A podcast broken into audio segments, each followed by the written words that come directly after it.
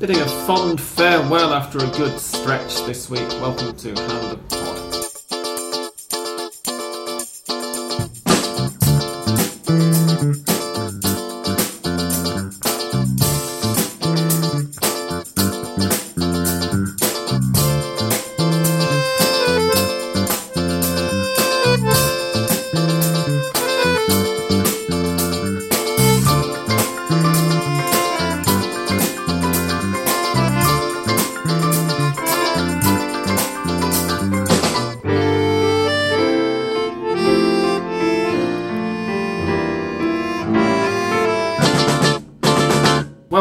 and gentlemen, boys and girls, to another episode of Hand of Pod. Don't worry, we're not going anywhere. we this is not the last episode.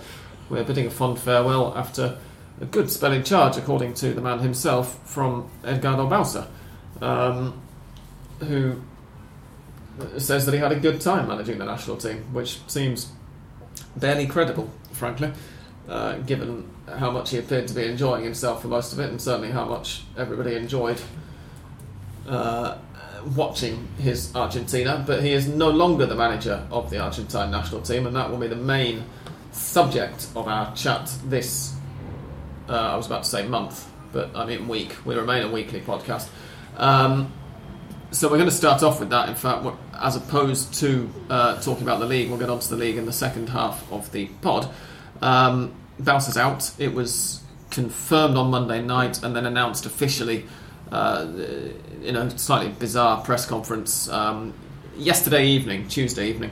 Um, a press conference which was announced for 7.30 and then re-announced for 8.30 once all the journalists had already got down to Ezeiza at quite some considerable inconvenience because it's in the middle of nowhere um, and then eventually started at 9 o'clock did either of you bother watching it? We were all just watching the Libertadores, I would assume, no? Yeah.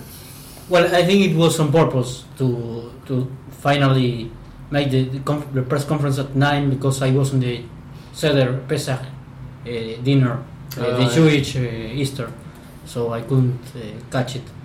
It's, I think it's on purpose. They didn't want me to watch it, and uh, I couldn't. I, but I imagine how it was. I can, I can. Well, I think, like you said earlier, it was fairly bizarre because it, the, the decision was made. Everyone knew what was happening. There wasn't anything else to add. It wasn't as if they were adding, and we've also got the replacement. So it's just sort of a fairly humiliating experience for Bauza to have to sit down Yeah. um, and face the media after the week of speculation, and then the day before it even being confirmed already by the AFA and um, Bauza's agent. Although he didn't have to answer any questions from the press, which was uh, a source of some ire on my Twitter timeline, at least. A lot of people were quite pissed off at having to go all the way down there, being made to wait an hour and a half longer than they were expecting, and then also not being allowed to ask any questions. Um, this is the new AFA, same as the old AFA, as we already said a week or two ago. Um, but if it's, if it, but- if it was announced as a press conference, there, ca- there, there no way there uh, they can't do that. Uh, how come they don't they don't uh, uh, let, journalists ask questions when they say press? If not, they say we will read a, a, a statement or something like that, and this is it, and don't come because there won't be any. Or well, the, the cameras should be there to uh, for people to watch to the moment uh, in which Bauza says, I, I am not longer the coach of Argentina, I, I was great to, to be with this team, and well, with something that you said it's unbelievable because uh, he didn't want to say goodbye, he didn't want to be sacked, uh, and the team played awfully with him, so it's something really, yeah, really not to believe it. And yet he seemed fairly cordial. I mean, he thanked everybody. He, he thanked his family. He thanked the president of Sao Paulo for allowing him to take the job. He thanked Armando Perez for offering him the job. He thanked Chiqui Tapia for being very honest and upfront in their talks when it eventually came to be the time to sack him. Um, and he thanked the journalists, saying that uh, there are no right or wrong answers. Um, and you know, you you guys were uh, asking questions because you wanted um, a certain thing for the team, and it's what we all want, which is to win. And I think that that was sort of healthy, uh, a healthy thing to, to remember in what can be a very fractious situation. Often we experienced some of it, Peter, on um, after the Brazil game in the press conference. Mhm. Not sorry, the Brazil game, the um, Chile Chile, game. game. Thank you. Um, in the press conference there. um, that it wasn't always a friendly sort of atmosphere, and so it was nice of him to say, you know, actually, I, I don't hold this personally against any of you, but it was a bit weird. It sort of it started to get a bit Oscar acceptance speechy after a while.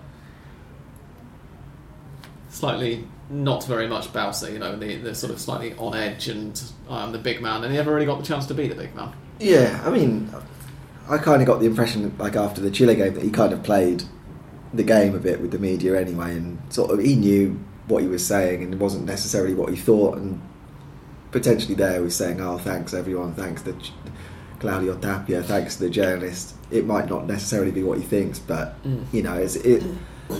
It's an easy. Then he can slip off now, like his agent said, and look for some new offers um, without any further scandal. If it if he had sat there and Yeah. made a statement along the lines of, you know, I've been hounded out, blah blah blah, it would have rolled on and on and on. And this way, he can go. Plus, he's got two million dollars in his pocket, or he's going to have two million dollars in his pocket if the AFA ever get round to paying him what they've promised him, because of course Gerardo Martino's um, staff and, and I think Gerardo Martino as well are still owed a fair sum of money themselves. Um, some of whom are suing the AFA for it now. Um, how on earth did that happen? He was supposed to be paid nine hundred thousand. No, the remaining months on the contract. But he he demanded AFA to uh, Bauza demanded AFA uh, for to pay him the the amount of money to win the World Cup, which is or to cl- qualify, the World Qualify, Cup, which yeah. is four point four hundred and five thousand dollars. yeah, four hundred four hundred and fifty thousand dollars. Yes, yes, that's Um, Yeah, there were yeah, add-ons and there was about another where they were. bonus in as well. He basically, I think he sort of said, "Yeah, well, I, the bonuses that you promised me if I managed X and Y and Z, Yeah. I'm never going to get the chance to try now. So can you?" Which I think was a little bit cheeky, but at the same time, the AFA are also clearly desperate to get rid of him. Yeah, Um, and it, it's a good thing in this situation that the AFA aren't going after um, a replacement who's going to be cripplingly expensive. No, yeah. Well, I mean, it, it could be more expensive. Um, It could indeed. If, if they did what uh, the president of Sevilla presumably would quite, you know, not mind quite as much if they did do it, which would be to approach Jorge Sampaoli all above the table right now, um, it will come as no surprise to most of our listeners uh, that Jorge Sampaoli is the number one priority to replace Edgardo Bauza. He's, in fact, really the only um, option on the table for Claudio Tapia and Daniel Angelici, the, the president and the Angelici's first vice president, isn't he, um, of the AFA. Um, and to that end, a group from AFA, I think it's Tapia and Tinelli, Tinelli, isn't yeah. it, uh, in Seville now or on their way to Seville right now um, to meet with Sampaoli, which is much to the consternation of the Sevilla president, whose name I've forgotten. Do we know it? Seems very disrespectful not to say his name. Let me check.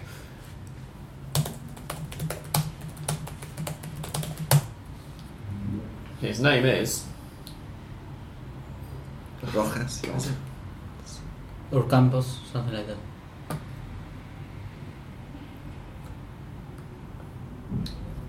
Jose Castro Carmona, apparently.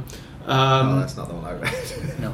that's according to Wikipedia. He's the no, in the article that I read, the guy that was the guy that was quoted as sort of saying we've had no official approach was something else, but I can't remember off the top of my head. At any rate, um, yeah, I'm looking through the other possibles, and none of them uh, seem at all familiar. Um, but anyway, let's see. Oh, uh, let's have a look at what uh, this. Oh, Jose Castro. Yeah, that, that's the, the name That's- apparently. Yeah, that's the one I remember. Um, what was I saying? Yeah, so he, he would much rather um, Sampaoli was, prob- well, I assume he would much rather Sampaoli was approached right now because if that happens, as we discussed a week or two ago, uh, as English Dan explained to us, um, the AFA would have to pay Sevilla in the region of seven and a half million euros. I think that's right, isn't it? And if they do it after the, is it 31st of March or 30th of June or something? Uh, once the Spanish season is over, at any rate, uh, that fee will go down to one and a half million euros. Sevilla issued a um, press release today saying they'd written to the AFA and communicated to them in the strongest terms that this wasn't really on and that they, they wouldn't accept uh, any meeting between Sampaoli and, and AFA. They considered it to be horrendous and, and bad and wrong and all the rest of it. Um, which sort of makes you think, well, you did put the clause into the contract because you knew something like this might happen. Admittedly, maybe not with Argentina. I'm sure that when Argentina appointed Edgardo Bauza, um, after failing to get Sampaoli first time round, Sevilla probably thought, well, okay, hopefully Bauza does a good job and we don't have to let Sampaoli go before his contract's up in 2018. Um, but they knew that he was going to attract interest from other national teams. They knew that he was going to attract interest from clubs like Barcelona. Um, uh, if if the season went as well as it has done, um, and so to now be sort of up in arms and saying, well, they might actually meet this clause that we put into the contract to take him off us. It's a bit like, well, you put it there though, didn't you? Well, sometimes they, I think they include these clauses in the contract uh, just to prevent for for Argentina to go and just get Sampaoli or, for example, same situation like uh, Simeone with Atletico Madrid. That uh, I think that when Martino re- uh, resigned, they they included the clause of or made Simeone uh, sign a clause that will oblige any club or, or national team, Argentine national team, to pay this sum of money. I don't know for Simeone how much it is, but uh, not to, to, to at least to get the coach for free. But I think that they don't want Sampaoli to leave. But yes, but uh, in the other hand, if you include the clause, that means that if they put the money, you have to release him. Mm. That's the, the of course that's the obvious uh, uh, thing. But well, uh, Absolutely. Um, I, I don't want it to seem as if the last thing that I said was meaning that I'm fully on the side of the AFA, fully against Sevilla in all of this, of course, because to suggest that the AFA are doing everything completely above board, uh, I suspect, allegedly, would be uh, inaccurate. Um, they're quite clearly looking to meet Sampaoli this week, and yet not actually offering the contract until after the date that's the cut off for the seven and a half million euro dropping to the one and a half million euro um, release. Uh, so that um, sort of complicates things somewhat. As sort of you wonder as well whether um, Sampaoli's character, to an extent, might do. There are certainly more than a few Chile fans, I suspect, who would have something to say about Sampaoli's record for respecting contracts, allegedly. Or so I understand Yeah. from Twitter. Um, and you suspect that a few Sevilla fans are going to be slightly less pleased with him than anything. I mean, from his point of view, it must be a little bit frustrating the timing of it as well. Though, to I, I- I'm sure that there's a part of him that would love to to stay with Sevilla and to see whether he can build on the success of this year. Um, and to actually try and create something, and yet he's got the enormous emotional appeal of uh, pull, uh, sort of, of, of potentially still because nothing's set in stone just yet of, of having his um, his own country offer them the national team job. So Yeah, and, and the thing about it's not not just any national team job as well. I mean, if you take the AFA mess out of the equation, mm, the Argentina national team job should be one of the most attractive coaching jobs in the world. I mean, when you look at who you could work with, yeah, the AFA in the past have obviously made that have balanced that balanced the scales with a lot of managers thinking well you can keep Messi because I don't want any part of that. Um, but it's a it's a big temptation for someone like Sampaoli I- Yeah. I- there is like a magnet for for uh, Argentinian coaches uh, for the national team because of the T-shirt, independently of the chaos that there is uh, at AFA in terms of the organization. Because, and, and I think that this is another uh, attra- attractive point because for a coach that uh, makes Argentina like the way they are playing and in the position that, that they are in the table in the playoff position, make to make them qualify directly straight away to the World Cup uh, with all these things that has has been uh, happening at the with the with the players, with the AFA, with the president, with everything.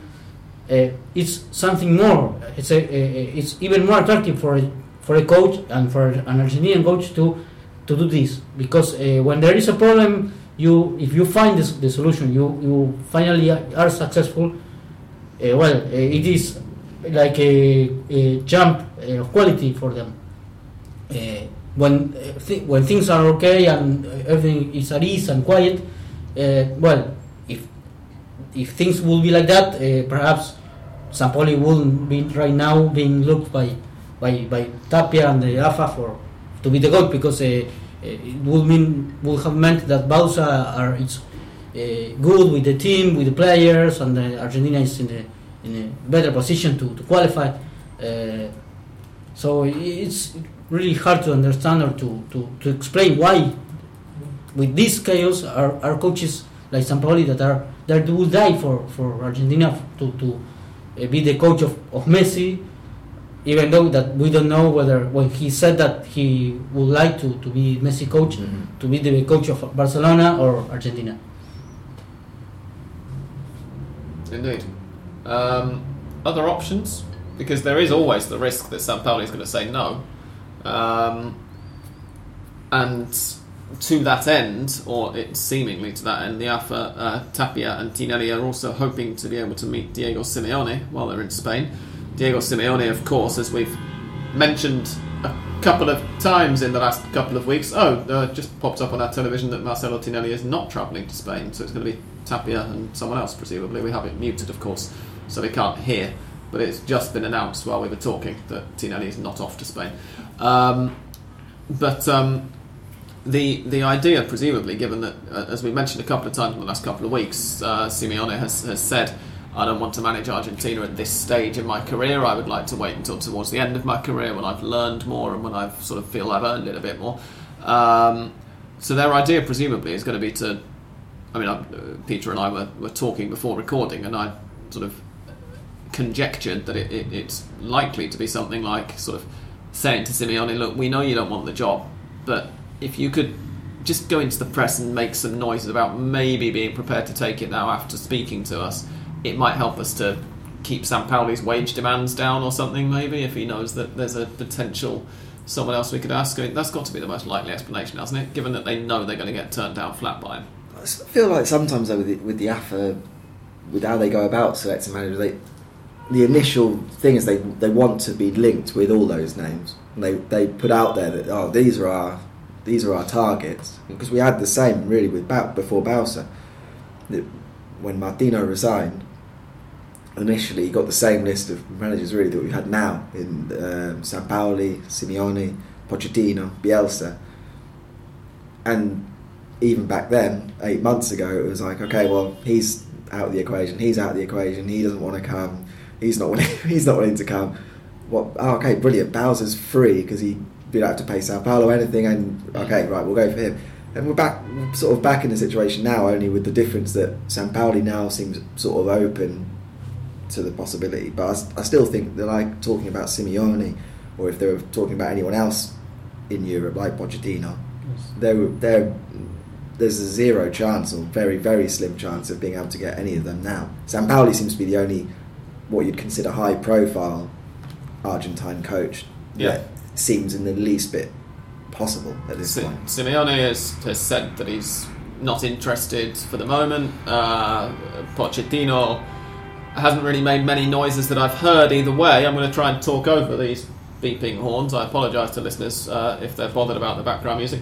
Pochettino, as far as I'm aware, hasn't made too many noises. Yeah, I think he's- I think he said that he's in the- ruinously expensive to buy out of his Spurs Yeah, exactly. Which which immediately I think puts them out. I mean, the Sampaoli, apart from the fact that he seems open to it per- on a personal level, certainly one of the massive factors in it is the financial side of things. Mm. It's a top class manager in Europe who has a clause in his contract because anyone else, Yeah. as you say, is going to be too expensive for the AFA. And you know, I'm sure we'll get on to the financial side of things, but. Um, that attracts them to Sampaoli as much as anything else, the, the money. Mm, yeah.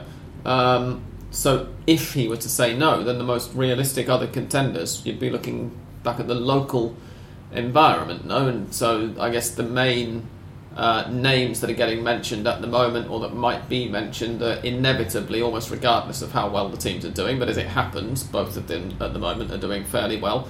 You've got the managers of River and Boca, Marcelo Gallardo, Guillermo Barros Schelotto. Um, although Boca are top of the league, I suspect that Boca fans would be slightly happier to let Schelotto go than River fans would be to let Gallardo go. Yeah, I think Argentina fans would be a lot happier with uh, Gallardo than they would be with Mm. um, one would think. And then also you've got sort of so maybe a couple of other names, Diego Cocca, possibly from Racing, Jorge Almiron, presumably would be a fairly popular choice, the current Lanús manager. Um, any others?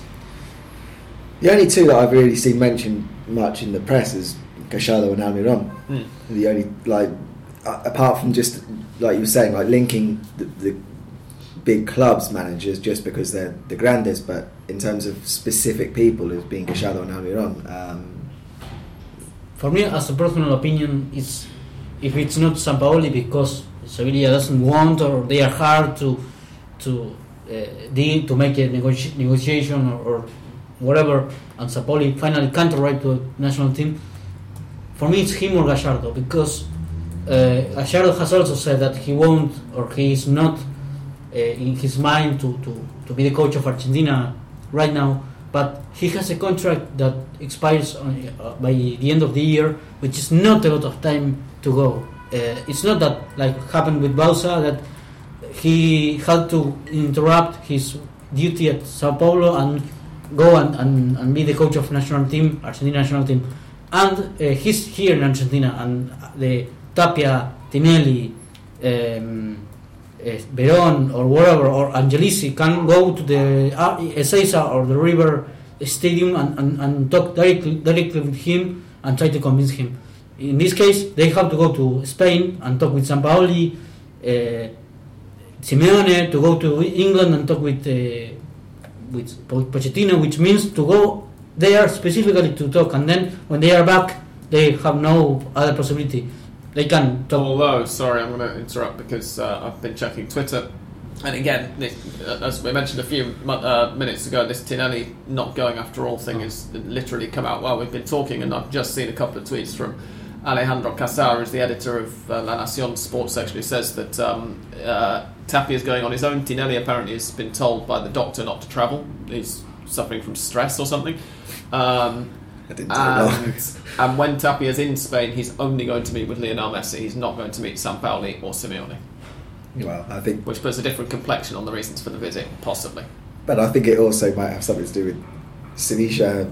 S- The, the statement they released this morning threatening legal Well- action. Well, this thing, the only thing that does is to uh, put the suspicious thing that that people say that Messi is the one who who builds the team and, and, and chooses the coach to to put things like that uh, more real because. Uh, But it well, makes sense to for, for the president of the AFA to try and have a relationship with Messi, right? And before Tapia was was voted as president of the AFA, there's no real reason that Messi would even have heard of him. You know, the president of Barracas Central. it's possible. Um, I'm sure that Messi knows who Daniel Angelici is. He's probably met him a couple of times. They, he, he might have some idea, you know, what Angelici is thinking. He almost definitely, uh, given what a media player Tinelli is, Messi uh, almost certainly is, is, is aware of and um, and knows something of, of Tinelli, who is the secretary of national teams still at the moment. Remember, um, and and of various other figures um, in the AFA, but Tapia will be an unknown quantity to him. So I, I guess it kind of makes sense from uh, the AFA's commercial point of view, as well as the footballing side. It makes sense for the president of the AFA and arguably the country's greatest ever player to to have um, to have a good relationship and to actually get to know each other to an extent. Um, but I mean, you're quite right. Obviously, there are going to be a lot of people in the press. It, it's sort of an open goal for them now to go. Oh, well, why is he meeting Messi when he's not meeting anybody else? And, Particularly because m- meetings with Messi and people from the AFA normally it's normally Messi and Mascherano, which well, it might. Maybe it will be. and Maybe it- Mascherano will it- turn up. and, but, and if yeah. it is, then even more so it'll go into overdrive of And oh here we go, whole it's the Club de. Amigos. Yeah. And, yeah. Exactly. Um, so we will see what happens, and obviously this is a developing story because it's changing even while we're recording. For which we, well, I don't apologise actually because it's not our fault. We had to record at some point. Um, but yeah, so we, will- we will endeavour to give you updates as they come in during the course of this episode. Um, but yeah, in short, it's going to be Jorge Sampaoli or bust for the AFA by the look of it. Well, sorry, Messi knows Gallardo because they played uh, against when they were in the World Cup club Club World Cup in 2015. Yeah. So he also knows Gallardo. At least he, he met with him. So uh, for me, still is uh, if not if it's not Sampaoli is, is the most uh, possible uh, coach to be right Yeah. now is is Gallardo because of that. If, if, if I was Marcelo Gallardo, then the only sort of thing that I, the only reason that I could think about not taking the Argentina job, when you know that in the middle of this year or the end of this year you're going to be looking for another job anyway because you know he's going to feel like his cycle in River is complete. Rodolfo D'Onofrio um, is is up for re-election as River president towards the end of the year. If he doesn't win re-election, maybe the new guy will want to bring in a new coach anyway. Although it'd be kind of a brave choice to sack Gallardo if he say if he did have a contract running through to 2019 or something, which of course he doesn't. Um, and so the only reason, if I was Marcelo Gallardo, that that I could really think of to to be hesitant about taking the Argentina job would be well, if you take it and then it doesn't go amazingly, you're kind of shooting yourself in the foot for the other jobs that you want to take in the future. If, if, you, you're going to get a big offer from Europe or whatever, as it the way it is at the moment, the way his River uh, managerial career has gone, uh, added on to the fact that he also, you know, let's not forget, won a title uh, in Uruguay with Nacional before joining River as manager. Um, it, it's sort of it's it's nicely on the way to an offer from maybe not from obviously one of the biggest clubs in Europe just yet, but certainly a club of say Sevilla's standing, um, similar to where Sampaoli is at the moment, to potentially give him the kind of job that he could then be a jump up into the the elite. Um, and that could become completely buggered up if he were to take Argentina and they didn't gel with him. Especially, you know, let's not also forget that without Lionel Messi for the first three games in charge, or the first three competitive games in charge, if uh, this were to see them not qualify for the World Cup, that, that could seriously taint his CV. Yeah, I, mean, he was on um, Fox Radio, I think, last night Mm-hmm. or night before, and, and he's he ruled himself out and said, "I've got, a co- I'm with River until the end of the year, Yeah, and I gave given them my word, and that's that." I think, like Andres said, it would be very difficult if it came to the point where he was the AFA's number one choice. Mm. They were coming to River and saying, "We want to speak to Gallardo. Here's what we're going to offer you. We want you as our yeah, uh, go." Then things, then he might have to change his mind.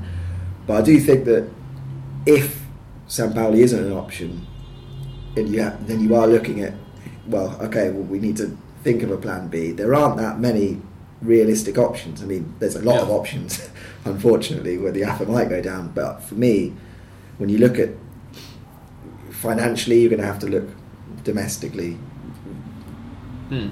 Realistically.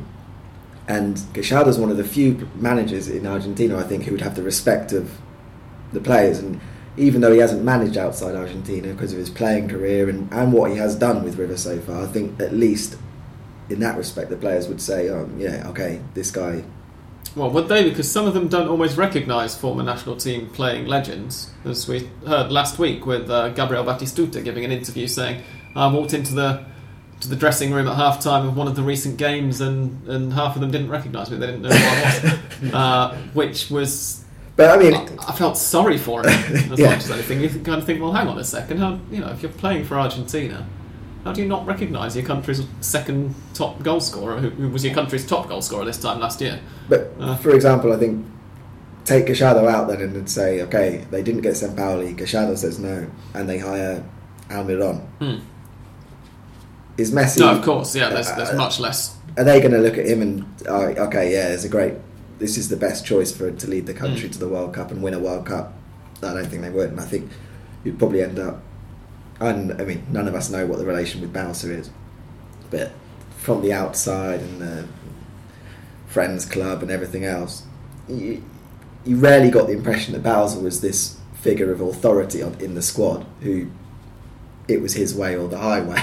Yeah. Um, and I, I would worry that the vast majority of domestic managers, you'd end up just in the same situation. Indeed. Um, let us pretend, just for a few minutes, uh, that Jorge Sampaoli is definitely getting the job. I stress once more, just in case you're joining us late, or I don't know how you would join a podcast late, but maybe you left us playing and went to the toilet and it turned out to last longer than you were expecting, or something like that. uh, we're half an hour in now, so if that is the case, then um, go to a doctor, please. Um, but we have had a couple of questions. I don't normally jump ahead to listeners' questions um, during the episode itself, as such, but uh, this time I'm going to, so that we don't sort of break up and jump back to themes we've already covered and whatnot. Uh, Ursus Arctos and um, was the other person who asked a very similar question? Uh, Tariq Al Haider have both asked about squad. Ursus asks, uh, "What do you think? Uh, what will Sampaoli's first Argentina squad look like?" And Tariq Al Haider, as I said, asked something very similar. He says, "I'm wondering which players might fit Sampaoli's system." You'd probably prefer to wait until there's something concrete. Don't worry about that. We're, we're in speculation just just for this week. Um, La Nacion published something on their website today, which was a sort of I don't know how much of it. There are no um, hypotheticals and or you know clauses um, of of uh, depending on if certain things happen in this. So I'm not sure whether this is a very well sourced piece or whether it's simply making a lot of assumptions.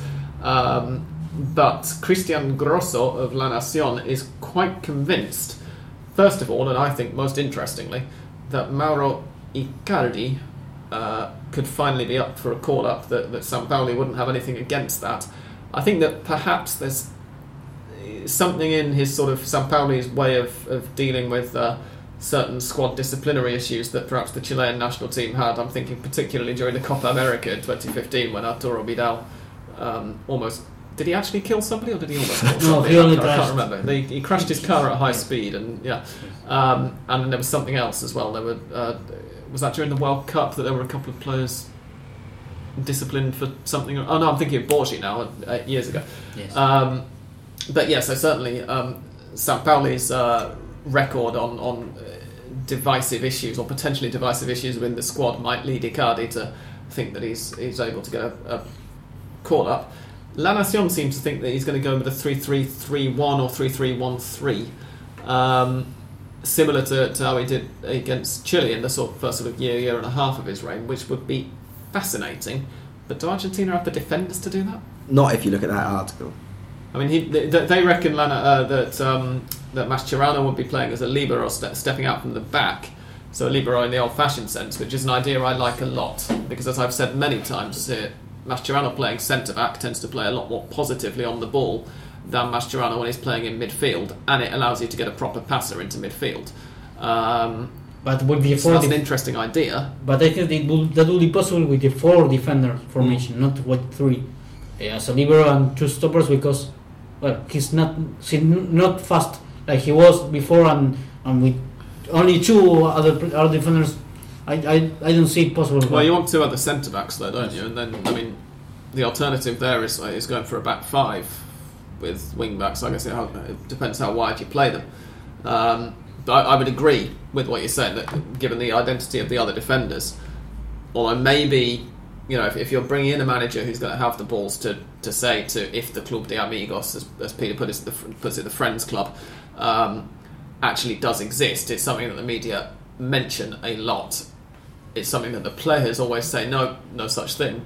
And really from outside you can call it oh yeah well it clearly does but does it actually? Or, or I do know. think if it does exist then Sampaoli would appear to be the kind of manager who would have the balls to come in and say no no more of this. Um, equally Grosso the, the uh, author of this article seems to think and once again I don't know what evidence he's got for it but that Lavezzi would be not exactly completely out of the equation, but much further down the pecking order than he currently is. So that is one suggestion um, that, if true, and if it turns out to be true, uh, would appear to to back up the idea that Sampaoli is not going to listen to what the players want necessarily for their mates. Yeah, I, I think a lot of the speculation at the moment, given a that Sampaoli isn't the manager yet, and b not he's never mentioned anything about how he would Mm. theoretically line up Argentina. It seems Yeah. it seems to be a lot of people just saying it would be Argentina with a manager that most people would be in favour of, and here are the change. Here, this is a formation that he has previously used on a number of occasions, and here's a number of the players that Bauza didn't select, but who a lot of the supporters wanted. So you see, okay, he's going to call up Icardi.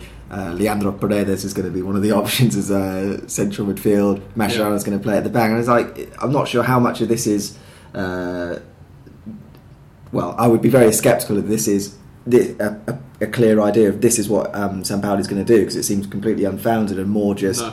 this is a projection of what the supporters would like to see Sampaoli do, and therefore we're going to write it as Exactly. as I mean, is. like I said, this article is all it's written as if either the journalist or someone he knows has talked to either Sampaoli or someone that Sampaoli knows very well about it. He, he even sort of at one point in the article says Sampaoli wants to bring into his uh, technical team the the bracket a bit for context being if he does take charge of Argentina. Um, a name uh, who's played for the selection uh, for the national team. Sorry, like somebody like Pablo Aymar, but Aymar's obviously now uh, with Eduardo Coudet um, as uh, his his coaching group. So an alternative would be Gabriel Milito, who's very good friends with, with Messi from their time at Barcelona. Maybe Claudio Caniggia or the completely unknown Gabriel Batistuta. Um, but you know, like I say, the article is, is writing this as, a, as if it's complete fact, and actually, at no point does, do they say uh, where this information's coming from. So whether it is complete fact or whether it's journalistic speculation, um, I'm not sure, and that makes it very difficult to say. And also, as you say, Peter, it's kind of should we really bother to place too much store on it when we don't even know for certain whether Sampaoli is going And to be the next manager? another de- detail, which is that we are four months to go to the next official match, in Yeah. which there will be three points uh, to play. That's one thing. I think we can probably assume that Sampaoli's first Argentina squad, if he takes charge in time, if he takes charge at all, um, would include Messi because it's going to be for the friendly against Brazil in Melbourne. Um, which, even though it perhaps makes sense to name a squad without Messi there to try and get the team playing without him ahead of competitive games, presumably won't happen because that way they have to get paid much less for the friendly than they do if Messi's playing. And so, once again, we're met with the stupidity of modern football.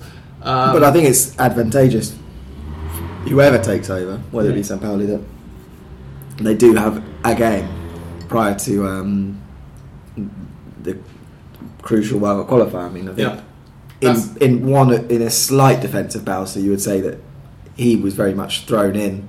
Um, when yeah, he, was- he was appointed, I think, a couple of weeks before um, Argentina Uruguay, wasn't he? If I remember rightly. Yeah, yeah, not that. I mean, that was his, definitely his first game. So I mean, he didn't have a great deal of time, and obviously was straight in at the deep Yeah. end. The question then does become whether Argent- whether this clause uh, in Sampaoli's contract, lowering the release clause to what the AFA might actually be able to pay, um, does come into effect either at the end of May or at the end of June. Like I say, I can't remember. Can either of you? I think it's June, just because Because I think that's when I saw his contract expires in June 2018. Yeah. So it makes sense that it would be like one year. if, if it's at the end of June, it could in fact be a bit of a problem because uh, the friendly between Argentina and Brazil in Melbourne is on the 9th of June. So, so they would need to have him in place for that. And um, do you? I- Is it worth paying an extra six million euros in order to have him in charge for a friendly against Brazil? well, I would wager they wouldn't be able to. Probably. But- that- I don't know because this is of course speculation, but uh, does, for example, Claudio Úbeda, uh, uh, his contract is only for the under 20 national team or is with AFA? Because if, if it's with AFA, they could tell Úbeda, hey, oh, oh, when is the when the when does the You World say Cup? Claudio Ubeda could be boss of Argentina for one game. I see the only coach that has a contract with the AFA right now Yeah. uh, with the national team is him, but I don't know when the, when the World Cup takes place. It's in starts in May. The under 21. so- well, Yeah, it's going to be May to June, I think, isn't it? It's, Yeah. Um, May. I think Argentina's first game. I think is on May 20th, the Under 20 World Cup is. which is the first game of the tournament. from oh dates haven't popped up on Google straight away. Give me one second while I load Wikipedia. Um, oh, that's the general one, not for the new one. Because one more second. yes, because uh, uh, if if there is a, a space for him to, to at least to, to be the coach for one friendly Yeah, as a like intern, it's it's in Korea, so you can get down to Australia fairly quickly compared with from here. I mean, Uh, and it's from the 20th of May to the 11th Yeah. of June. So almost certainly Claudio Ubeda is going to be free by the 9th of June. because let's face it, Argentina ain't going to reach the final. um, as we will mention later, because we have also had a question about the Under 20 World Cup. For the moment, however, unless anybody's got anything further to add on this issue, I just uh, think that would be so fitting of the absolute mess that the is that they fire Bauza months in advance of being able to sort someone out, and even by a friendly at the end in June, they have to end up putting a interim coach in Yeah, prior to an important World Cup qualifier. But I mean, hopefully that won't be the game. indeed. Um, so what we're going to do now is, is take a half-time break, refill some glasses, um, and when we come back, we will discuss what was another very interesting weekend of league action, which even included Independiente scoring some goals. Yes, in the plural, and there were lots of them as well. So don't go away.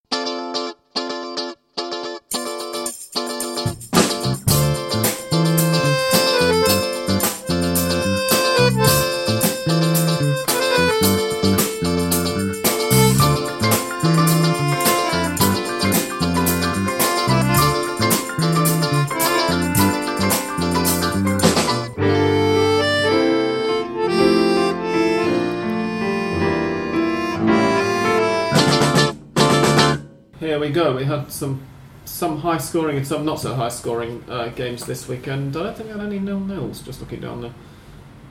No, we have one nil nil. I will get to it in a second because I'm now going to give you all of the results. On Friday evening, Estudiantes de La Plata got a 4 1 away win over Aldosivi.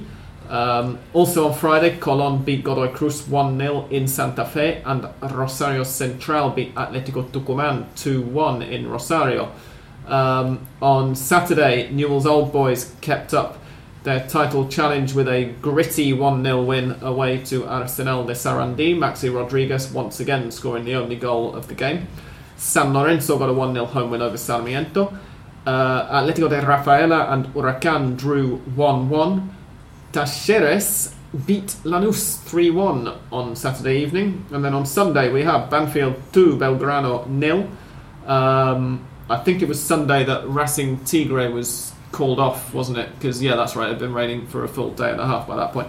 Uh, was called off midway through the first half with the score at 1 1 um, because the pitch was too waterlogged to continue playing. Patronato, if you're sitting down, sorry, it- then remain sitting down. And if you're a regular listener, I'm going to just wait for a second here and give you a chance to find a seat before I read out this scoreline. Okay. I hope that you're well and truly anchored to the ground now. Uh, Patronato nil, Independiente 5. Yep, you can carry on now as you were. San Martin de San Juan nil, Unión de Santa Fe nil. River Plate got a 2 0 home win over Quilmes. Vélez Sarsfield lost at home to Boca Juniors 3 1. And on Monday evening, Defensa y Justicia and Olimpo drew 1 1 in Florencio Varela. And Gimnasia and Temperley drew 1 1 in La Plata. Um, we're going to start with the match, which I suspect is the reason that Peter magically found time to be here this week. Um, regular listeners will, will be aware that um, actually, the, the, I think I said last week, I can't remember if it was last week or the week before, that it's a shame uh, that, that Peter doesn't have time to, to come on a little more often because I was fascinated by the reasons behind Independiente's struggle for goal scoring form. With Gabriel Milito in charge, it was abundantly obvious that the main reason was just that they weren't really attacking at all. Um, but since Ariel Holan's come in, they've they're playing much more attractive football. They're infinitely more interesting to watch. You don't fall asleep during their games anymore. But they were still struggling. And last week, Ariel Holan um, ordered extra finishing training for what I've read at least was for the whole squad, um, which, which would certainly make sense. I suspect it was probably for the midfielders and, and strikers. Um, and it paid off. Yeah, in a big way. Yeah. Um, I, I mean, the, you kind of got the impression the fact that Holan's obviously had three games now, all at home, and as you And said, that's, that's two in the league and one in the um, Sudamericana. yeah, had three three draws, two two nil nil, and a one one. But as you said, it was a lot more progressive, Mm. a lot easier on the eye, and you kind of sensed either this is either it's going to go very badly, and soon the crowd are going to turn if it Yeah. keeps up this way, or something's going to click at some point, And someone's going to get twatted.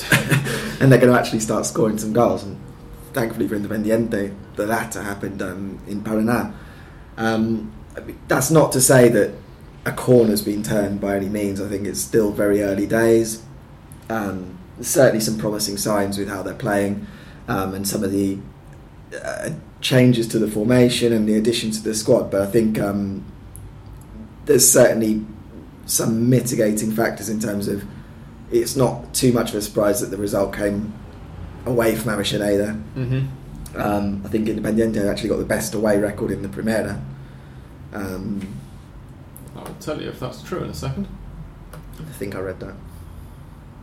Second best. To, uh, oh, although actually, yeah, by points per game, uh, it- it's it's better. But of course, they've played two fewer Yeah. uh, matches than, than Boca have, so they've got four points fewer. But yeah, they've got seventy point eight three points. Um, sorry, seventy point eight three percent of available points compared with Boca's seventy exactly. And I don't think that's too much of a surprise in the, the sort of legacy of Milito, which was very much to play on the counter. Um, away from home was obviously a lot more possible. And I think where Milito had most success when he first started was playing that way with using Rigoni as the outlet. Um, that was very much the weapon against Patronato. Um, and I think the the real key factor there was that Rigoni scored a wonderful goal in the in the opening sort of five minutes or so. Yeah, it was uh, three minutes in. Yeah, and it then was it was brilliant. That's not Peter being an Independiente fan who's biased. It was a it was a very good goal. and it, and it came from that. I mean, winning the ball back in midfield and Aviti with one ball, releasing him and using his pace to get in behind. He's done a lot, he's done a lot to do, but it was on the counter, and I think that changed the game because then obviously. Patronato weren't able at home to say, okay, well, we're still just going to put 11 men behind the ball and wait for you to break us down. Yeah. as it opened up, and I think Independiente then were able to push forward and take more advantage. And the, the key is going to come for Holan when they come go back to Avellaneda and he has to face teams who are saying from kickoff, it's the onus is on you to attack. It's still promising though. I mean, Yeah, for sure. Yeah. because it's precisely the kind of game that you sort of felt like they would have been drawing nil nil after creating 16 clear cut chances uh, a couple of weeks ago, even. Um, and also, I mean, the second goal didn't come until 40 minutes in. Ezequiel Barco scored. He, we were talking actually just last week about how it kind of seemed like Holan was trying to save Barco not, not to put too much pressure on him by starting him in every game like Milito was starting to towards Mhm. the end of last year.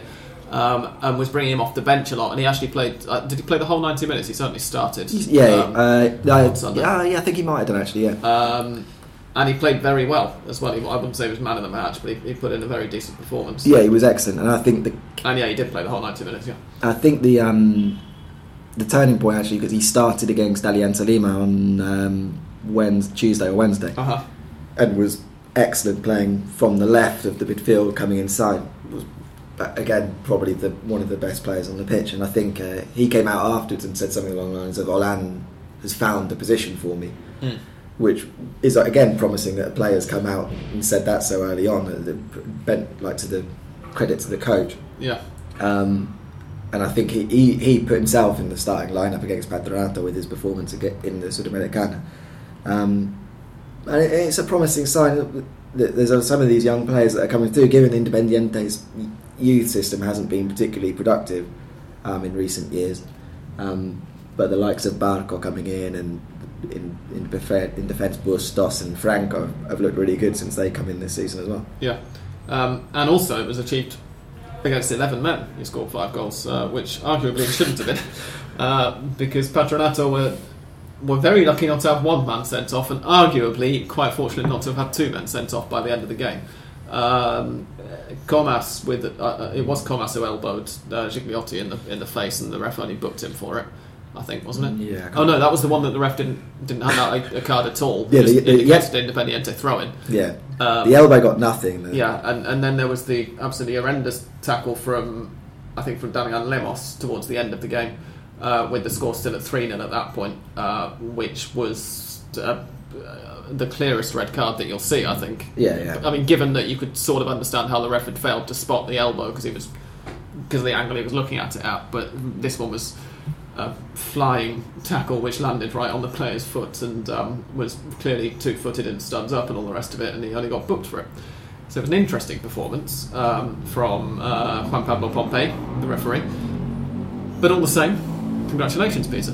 Thank you. Yeah, well, as, as I said, I mean, we'll see uh, going forward how that pans out. It was the first time Independiente had scored five goals in any competition and in any stadium uh, since that 5 4 win away to Boca in, I think, 2012, 2013, maybe.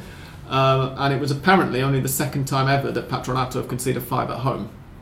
Yeah, I mean, they're normally pretty decent in Paraná. Yeah. You mean the match in which in the winter beat Boca five four? Yeah. Ah. Yeah, yeah, La Bombonera, uh, which I think was 2012. I have a yeah, it was. But I Something like thought they. It might just be in the league then, or, or first time away. Yeah, I thought there was a win over Quilmes between them, like a sort of five Uh, two in that case, it might five have been. three. in that case, it might have been the first time they've scored away from home Yeah, five man. goals. It was. Um, there, there was certainly one tweet that I saw which said it was the second time ever that Patronato have conceded five goals in their own stadium. The first, the previous one being against, I think it was Boca Unidos um, when they were both in the second division um, two or three years ago. So, congratulations on a little piece of history. Um, and on being the first member of the Big Five that we discussed this week. Um, elsewhere, oh, that also meant, as I've tweeted just after full time, that Independiente, in the space of a single match, went from being the second lowest t- scoring team in the division to the 19th lowest scoring team in the division. So that's uh, impressive in a way as well.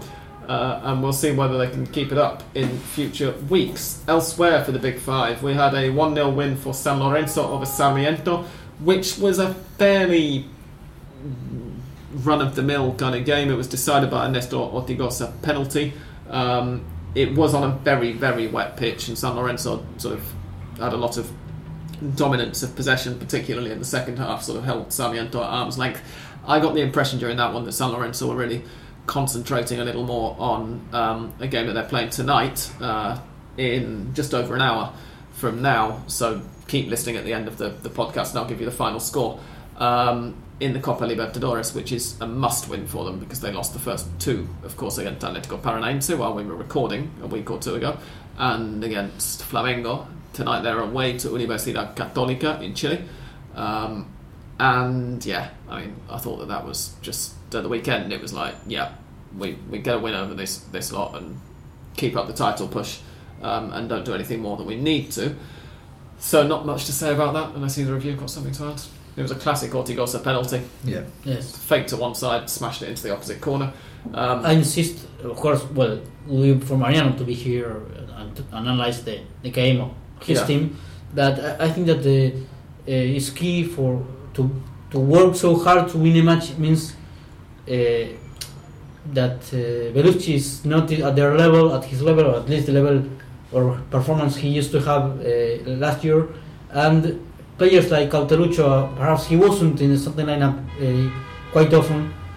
But uh, now, for example, Aguirre is, is uh, like uh, has the need to put Bautista Bautista Merlini, who is a he's a decent player, a good Yeah. player, a young kid, but a, a, a, a good uh, kid from the from the uh, minor divisions. But uh, he's still like, for example, that could happen with Barco, that his appearances are now often, but he needed for uh, uh, something from the team to to share with him because uh, he was promising, but with the team with his added to, structure is different than to be on, on his own. Well, sim- similar to Merlini that has has scored uh, pair goals against Tigre mhm. previ- uh, previous week, uh, and well, he's he's good, but but with a player that he's, he's not anymore. Like for example, Cauteruccio, who was who had more experience now, he has to be there more, more. Yeah.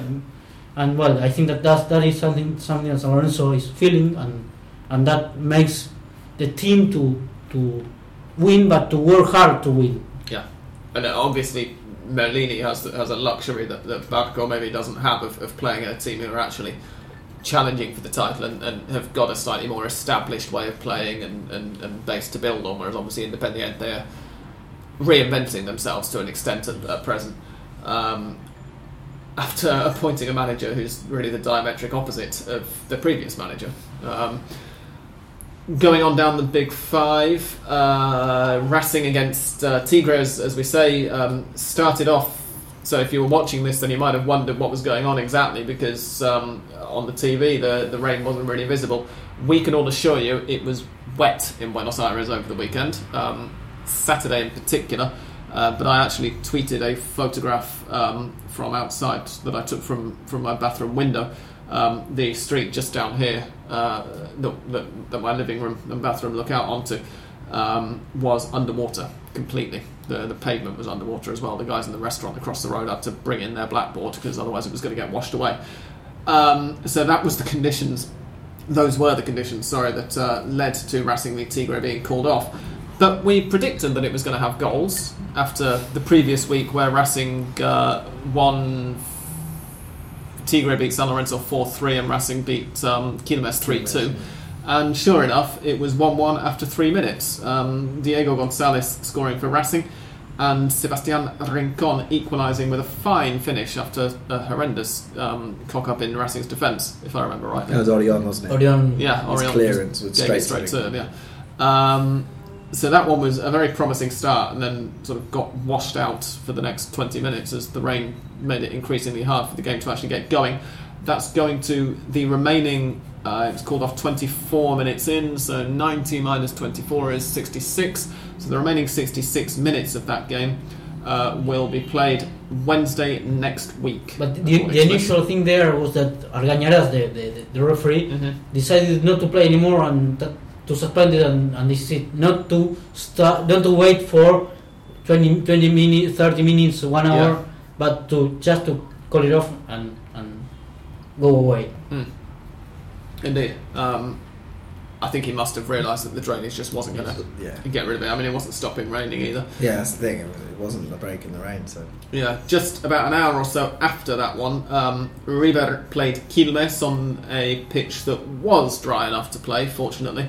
Um, I'm guessing the Monumental has a slightly better drainage system than the Cilindro, but also And it, it, was it, it clearly not been raining quite as hard Yes. in Nunez as it had in Avellaneda. Um, and it's not quite as low lying as well as it. Nunez is, that was, uh, by Buenos Aires standards, slightly higher. If you ever come here, you'll be aware that the city is, is as flat as a pancake, but um, there are bumps, and the Monumental, I think, is on one of them. Um, anyway, no, but that River. by that time wasn't uh, constant. Rain was yeah, that's yeah, it was much patchier. Um, but River got a good 2 0 win at home to Quilmes. Last time Quilmes beat River in the Monumental was nine, uh, March 1983. Before I was born, a year before I was born. It was also 11 years before Marcelo Gallardo made his playing debut for River, and now he's managing them. Um, so uh, Quilmes' chances of, of a win were not not very high, even at kickoff. Um, and River ended up having to be patient, and two goals from Lucas Alario, the first of which arguably shouldn't have stood uh, for a foul uh, by Alario just as he, he ran on to the final ball, uh, but which did stand in the end.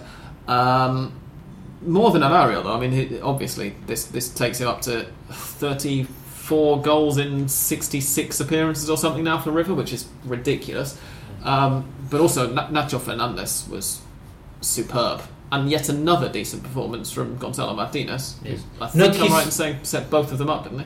yes. No, Certainly set this. No, no, no, maybe he it's didn't. Both. Oh, you're right. Sorry, yeah. Martinez, Martinez set both of them up the previous week Yeah. um, against Godoy Cruz.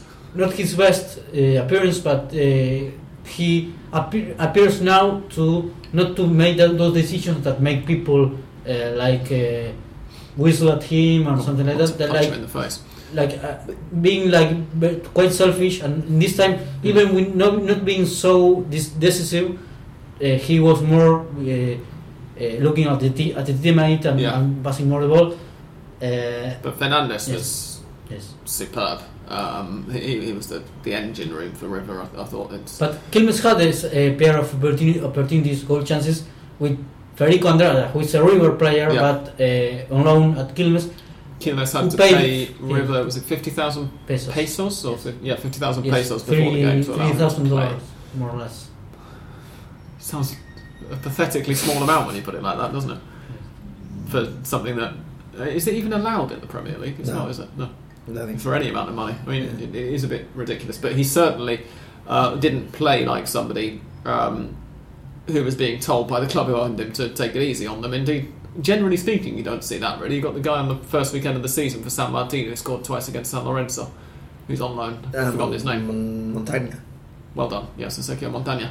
Um, and yeah, so An- Andrada played well and, and made something of a point, I guess, to to his owners. Having did he score one or two against Racing the previous weekend? Two. two, wasn't Yeah, it? yeah. Yes, a penalty and a header. and the header, yeah. Um, but yeah, and, and Quilmes sort of, I thought Quilmes set themselves out very intelligently to, to start with, and, and did a great job of frustrating River for the first seventy minutes, and then up pops Alario with an Yeah, I mean- intelligent sort of tug of the shirt and, and I felt foul though- to get beyond the, defender to stab it in. But They did everything they, they could have done yeah, against just a far better better side. And I think after the previous week where they squandered a two goal lead against ten men, Mm. Racing, um, you sort of feared the worst for going to the Monumental, and I think there was a response to that, and they were, as you said, intelligent in their pressing and, and how they denied River. Um, but you did sort of feel, ca- can they do this for ninety minutes? And uh, obviously, eventually they. Yes, that, that's the I think the normal thing uh, uh, for a team to that spends a lot of energy in, in blocking and pressing and not playing awfully or or, or, or bad, but uh, uh, they just even having those opportunities. I, I, I said with uh, Federico Andrada, uh, uh, a, a, a very clear opportunity that uh, Batalla in this uh, time saved uh, very well. Uh, they couldn't stand uh, that uh, rhythm 90 minutes and, and with heavy the heavy pitch was heavy because of the rain and that that also helped for them to be more tired in the second half half and, and we are finally with two uh, accurate plays could, could break the, the score because until the 20th minute the, the, the draw was certainty was like well perhaps River can't break the the the, the, the defense and and, uh, and score a goal but as a second chance, consecutive chance, uh, uh, Marcelo Gallardo included Rodrigo Mora for 20, 30 minutes, Yeah. and, and he was the one who brought Yeah, it was the- decisive. I think. Yes. I mean, not as Oh, immediate. that's right. He was the one who set up the first. He well, crossed for Driussi to head it down. pre-assisted, Yeah, as yeah. I, I believe our American cousins would say. Yeah, yeah. Uh, the first one. But Yeah. um, I mean, maybe you've covered this as River fans, but what do you put down to the improvement in River post well, the new year? Because obviously the I- only I real change is Rojas in midfield. Yeah, well, he, he certainly has, has added uh, mobility and, and I, I think a degree of, of intelligence, but also he's kind of freed up Nacho Fernandez to get a bit further forward because previously you had River playing a magic rectangle of, of Fernandez and Ponzio at the base Yeah, of midfield, Martinez and. Um, D'Alessandro. and, and sorry, thank you, yeah, D'Alessandro, um, just ahead of them, and then Driussi and Alario normally up front. And, and what you have now is uh, the same kind of rough formation on starting out, but with Rojas Yeah, yeah. alongside Ponzio, um, Fernandez and, and Driussi just behind the strike. Uh, sorry, Fernandez and, and Martinez just behind the strikers. But the way that it's actually working on the pitch now is that it, it, it seems like it's it was already very fluid before, and maybe the opposition sort of worked out to an extent how to play against it, who to mark, how to press. And the, the switch now of, of having Fernandez rather than D'Alessandro, who I guess just because he's about 10 years younger, is, is that a bit more mobile and that little bit quicker, albeit perhaps not quite as good at you know picking out passes and, and delivering free kicks and whatnot, obviously, as, as Andres D'Alessandro is. Um, it's just more fluid. And so when they're playing, yeah, sure, you're aware it's a 4 4 2, 4 2 2 2, however you want to describe it. But actually, on the pitch, it very much looks like you've got Ponzio at the base of midfield, Alario up front, and then in between, sort of four yeah. players who are interchanging positions and are so fluid that it's it's really difficult to pick them up. Um, I think that that's that's helped enormously. Yeah, I mean, I haven't watched River as much as intently as you do, but certainly feel as though Rojas has given a far greater balance to Yeah. the to the midfield, and whether that's directly impacted on um, Pity Martinez suddenly finding some Mm. form of. Um, I mean, equality's always been there, which is what's so thing. frustrating. But he's found a consistency so far. I, I think somebody's had a word with Martinez as well. Though I, I, I think that uh, because he's, as Andres said a few minutes ago, he, he's being far less selfish. He's, he's not embarking on these. I mean, yeah, he still does it once or twice in a game, but you can forgive it once or twice in a game because that's about the frequency that maybe it's going to come off and it's going to surprise your opponents. Whereas previously, and it wasn't just last year, it was you know ever since he'd signed for River Yeah, from yeah. Huracan, um, it was like almost every time he got the ball, opponents knew right he's going to try and take it past the first man, and then try and take it past the second man, and then the third and the fourth, and probably lose it at some point. Um, But that- that has- now he's getting it, and immediately knows already where a teammate is. Sometimes he offloads it. Sometimes he takes it around one man and then looks for the pass. And there's a lot more variety to it as a result, and it, it, it makes him a lot harder to pick up. Which with the talent that everybody already knew he had, when you add to that a bit of a brain and, and some team ethos, um, it, it makes him a far better player. But that has an explanation, an explanation, and has directly to do with the mobility that we Mhm. have been talking, which is that he changed the side from left to right, and when he was at the, at Yeah, that's true. the left, he he admitted he's, he's left-footed, so Yes. yeah. he admitted that when he was at, at the left, he had to change his the side in which he was playing from the right foot to the left, Mhm. left and just or or uh, uh, try to shoot, make a, a, shot shot at goal or uh, to uh, make a cross. And now he can make one two play, uh, plays with another players with his teammates, and that that like opened a, a- a different profile of, of play. Yeah, which is I think well Gallardo noticed that. Perhaps he talked about that also. And uh, he played he talked with his teammates. This is minor but he talked with his teammates with the psychologist and they uh, he the, the his teammates uh, told him well we won't insult you anymore we will try to support you because he received some insults from the from his teammates when he was selfish and tried to surprised. shoot at, shoot at goal. Uh, yes, perhaps you, we didn't notice that at, on TV, but uh, Yeah. uh, and and well, that make made him be, be free and, and try to play more consistently, Mm. and it, that is key for the team. Yeah, and also, I mean, like like I said already, Nacho Fernandez on Sunday was, was brilliant, and I and I thought that um, when he was playing last year in the in the base of midfield, he was good. He was spraying the passes about. He was connecting the play well, but it was it was kind of a waste because we saw when he was at Gimnasia how good he is going forward, how, how, how good he can be, and, and how mobile he is, and, and how much he gets around. Um, and he's playing a much more similar role now for for River as well. Um, the other thing that I really like about him is that he's sort of willowy. I guess would be would be the word. He, he uh, from from from the neck down, he looks like he could be you or me, Peter. You know, like his, his legs. I have a friend who um who, who works uh, on River's technical staff, and uh, went round to his house to watch a, a game during the summer break, the extended summer break. So one of the the friendlies. Um, that River were playing away, he th- this guy didn't travel to, so he invited me around to his to watch it. and We were talking, and he said, "Yeah, Nacho Fernandez is like his legs are like yours, Sam." And uh, for the benefit of listeners, I'm extremely skinny. And since he said it, every time that they show a close up of Nacho Fernandez on the television, I realise, yeah, actually, that does look. He looks like me wearing shorts. Um, he doesn't look like a footballer with sort of thick, built-up thighs, and you know somebody who's been on the the exercise bike or the treadmill for several hours a day or whatever to, to build himself up. And I kind of like that in a player. You don't see it very often. You've got sort of Johan Cruyff and, and Nacho Fernandez, so that's something I admire. that's a, an important question or interesting question to make.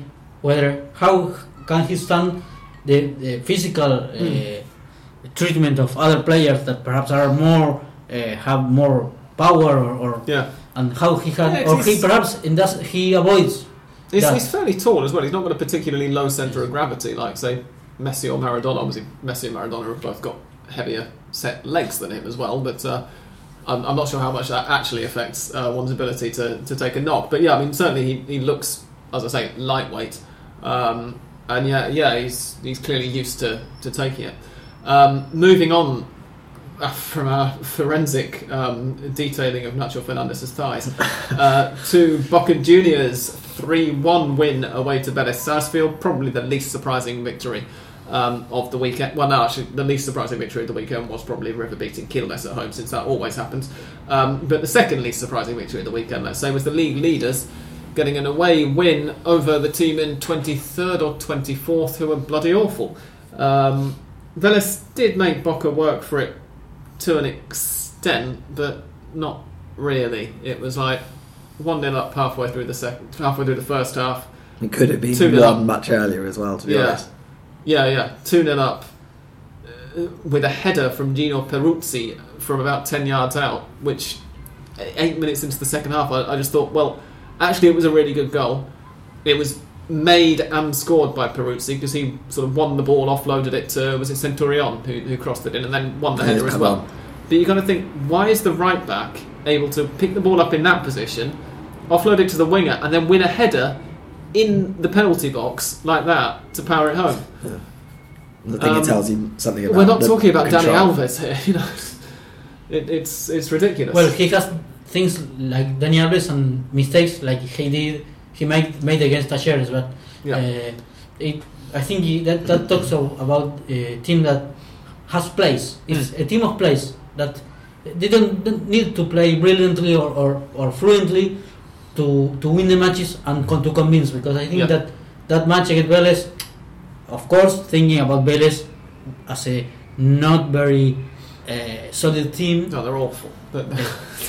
Anyway, uh, and now they play against Patronato. So I think that this match against Vélez, if uh, if, if there could have been any, any doubts, now there are, there aren't any. I, for me, it's, it's it's closer to a, a definition of the of the of the, of the title because uh, they they have five points away to Newell's, and now they play against Patronato, the Bombonera. Patronato received five goals, which doesn't mean anything for Argentine football because it's no logical.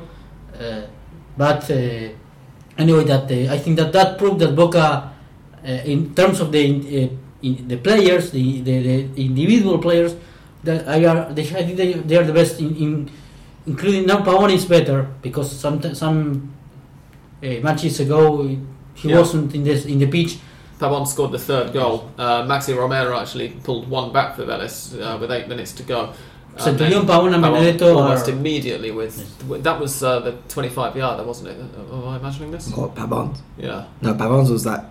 Oh no, I'm thinking shitty- of one of Independiente's goals. Yeah, from yeah. 25 yards. Yeah, sorry. Yeah, that Pavon's was Rodrigo. That's Rodrigo. Yeah. No, Um, no, Pavons was the one that Fabian Assmann made a bit of a hash Mm. of. that's right. Yeah. And anyway, with there was a video of the of, Centu- of Silva and Pavon in the bathroom of the hotel smoking, and I and Boca will will will see whether the, he finds they find uh, Silva and Pavon Hmm. for that. Uh, they were at 1 a.m. smoking in the hotel. But uh, apart from that, uh, as as as the way they are playing and, and uh, especially Centurion, Pavon, and Benedetto, I think that that is enough for Boca to, to be the, of course, natural, not candidates. I, I think that this decided uh, mostly the, the, the, the title. Yeah. Um, Well, I we just think have- they've got the squad to be able to cope with it. I was said, Yeah. even when I was on it before, and you think like even against Vélez when they had uh, most teams missing Gago and then his replacement Sebastian Perez, two very good players injured for a long time, would struggle, and you know they bring in Barrios. I thought Pablo Perez was excellent, and there was no real drop in it.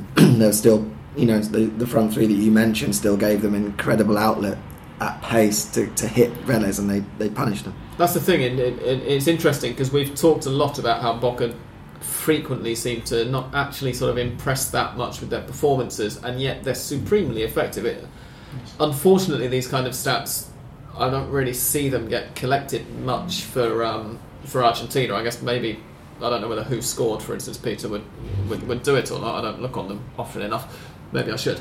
Um, but it wouldn't at all surprise me if Boca are the, the most efficient at converting chances into goals in the league. Um, given that they sort of often you sort of watch them and you think how how exactly are they winning this and yet they're so good at grinding out results even when they don't appear to be the better team on the pitch that it can't be coincidence and it can't be luck because it happens too frequently um, but one thing that they definitely do have is two uh, having jokingly um, and disparagingly compared uh, Gino Peruzzi to Dani Alves just a few minutes ago one thing that they do have is, is two fullbacks who get forward and do really, really good work. And you know, similar to what I said a couple of weeks ago about Argentina against Chile, when I said one thing that they could do if Bauza were to remain in charge, which of course now we know he's not, is just to get the fullbacks to run beyond the line of the midfield. It wouldn't solve all of Argentina's problems under Bauza, but it would have made them look a hell of a lot more like they had some idea what they were doing. And you know, Boca, Boca do that. Yeah, uh, Fabra- Frank, Frank Fabra on the left is, Yeah, is yeah. a brilliant attacking fullback, and Gino Peruzzi is not the best attacking fullback in the world, but he knows what he can do, and he's very good at picking his moments, as he did against Yeah. Uh, Vélez, to, to win the ball, feed it wide, and I think the thing about. Fabregas translates seems to translate more often than not into assists and Mm. goals. Peruzzi's end product probably isn't there, but what he does do is bomb forward and Exactly. draw people away. and, and, and give other players an option. yeah, Um, you know, he, he's he's backing up Centurion on the right wing or whoever happens to be to be over on that side of the pitch at that point. Um, and that means that you know a lot of the time, okay, they get found out. For instance, against Talleres a couple of weeks ago, um, when when Guiñazú and I think it was Heel, wasn't it, alongside him, Yes. just dominated the midfield and, and controlled the centre and, and, and based that. And you know, a lot of the time, if you have a team with a very clear idea of how they're playing and a very clear idea of how to go about it, that'll win games. But the truth is that in, in Argentina, especially in this 30 team Primera, there's a very significant number of teams, arguably a majority, who don't look at it like that. Um, and who do struggle to control the centre in the same way, and, and, and that's you know Boca superb at capitalising on that by using their wide men, because the two best players in the back line are, are Peruzzi and Fabra, and arguably the two best players uh, in the attack are Centurion and Pavon, the, the, the two wide men in the three, rather than Benedetto, who certainly is a good finisher um, and, and has proved a lot of people wrong, including I, th- I, th- I think I said at the beginning of the season that I'd be interested to see how well he did after coming back from Mexico as well, because he'd only previously played here for Arsenal. Um, but uh, you know, it, it's, it's clearly sort of the finisher for the moves that the other two create, um, and so that's kind of, as you say, along with the options that they have in midfield, good players, but frequently a sort of lack of I- actually a clear idea about how that midfield's constructed. It doesn't seem to matter that much in most games um, because they're so good at exploiting the flanks. Um, so well done, Boca. And that's covered the big five. We should this week talk about Newell's Old Boys because last week neither myself nor Andres nor Dan had managed to watch Newell's game, and so we didn't have a lot to say about them. This week, I believe, Peter, that you managed to catch at least bits of it, so we can give something of an opinion. And they are second or third in the table. second now, yeah. Um, they're second in the table. So, what what do we make of, of, of Newell's? I mean, they're another another team. Really, you'd, you'd look at their efficiency rather than um, anything too dazzling. Not a team that you watch every that you'd watch every week and be a, a, be in awe of of how they're playing. I think what um, Diego Osella should take a, a great deal of credit for, given that when he took over, Newell's were looking more like a relegation side than a, s- Mhm. a t- a side challenging for the title. Is he made them very organised. They don't concede many goals at all. Um, They have, in fact, I'm just looking down very quickly. They've got the second best, third best defense in the Primera. Uh, they've Yeah. only conceded 13 goals in 19 They don't score games. much, but they don't receive any. Yeah, exactly. They don't score many, but I think what Well, you he's, say they don't score many. They've only scored four fewer than River. Newell's have scored 27. River that's scored considerably 31. less than Boca, isn't it? Yeah, Boca have scored 44, which Yeah. is the, the, the, the most in the league by a fair uh, eight more than San Lorenzo, are the second top scorers. Right. But I mean, considering they're like challenging Boca, the closest rivals to Boca for the title, you can see like the difference in how they've gone about Yeah, exactly, their yeah. business. Um, and I think what they've done is been very organised. They know exactly the, s- the system is more or less the same every week. Um, and then there's enough quality in the final third to nick those games 1 0, 2 1. And, you know, Mm. you, uh, you say earlier, Maxi Rodriguez again. This one was a slightly more contentious goal, but he's still got the quality there to to do that. The same with Scocco. So was it? I, I did say Yeah. you're quite right when I was reading down the scores um, that Maxi Rodriguez scored the only goal of the game for the second week in a row. But was it Maxi Rodriguez actually? I mean, I couldn't tell wasn't. from I don't um, think uh, you're right. I, I'd forgotten several Rodriguez, replays. I think it was Scocco. What I heard was that it was awarded to Maxi Rodriguez when Scocco scored. The referee had already awarded the goal, even though that it didn't uh, the, pass the line. But uh, What happened, for the benefit of listeners who've not seen it, is that Maxi took a free kick, which came off the well the crossbar, but almost very close to the angle um, of the goalkeeper's. no, but left-hand also post of the previously had taken a massive deflection to get on. It Yeah, you're quite right. Sorry, yeah, he took it straight into the wall. It flipped up, hit the crossbar, uh, bounced. When it bounced, it was on the line, or, or, Yeah, or just the certainly wasn't from the over. defending team's point of view, the right side of the line. Um, but then it bounced back up again and spun so much that at some point the goalkeeper had to claw it away, and I think that's where, if it crossed the line, it crossed the line. He ended up clawing it away, and Scocco was there and smashed it straight in. Um, I don't think it was actually. I think it was Scott Gold's goal rather than Maxi's. But if the ref's given it to Maxi, then Yeah, everything I've seen has given it to Maxi, but after several replays, I was still looking at it thinking, I don't know Well- how anyone could be clear that that across the line before it was smashed into the, the, net. the important thing, of course, from the point of view of, of dispelling um, any conspiracy theories or whatever, is it was definitely a goal because Scocco made sure of that before anybody had actually stopped playing. So, from that point of view, at least Newell's did win the game fair and square, even though the referee arguably awarded a goal he shouldn't have awarded. Yeah.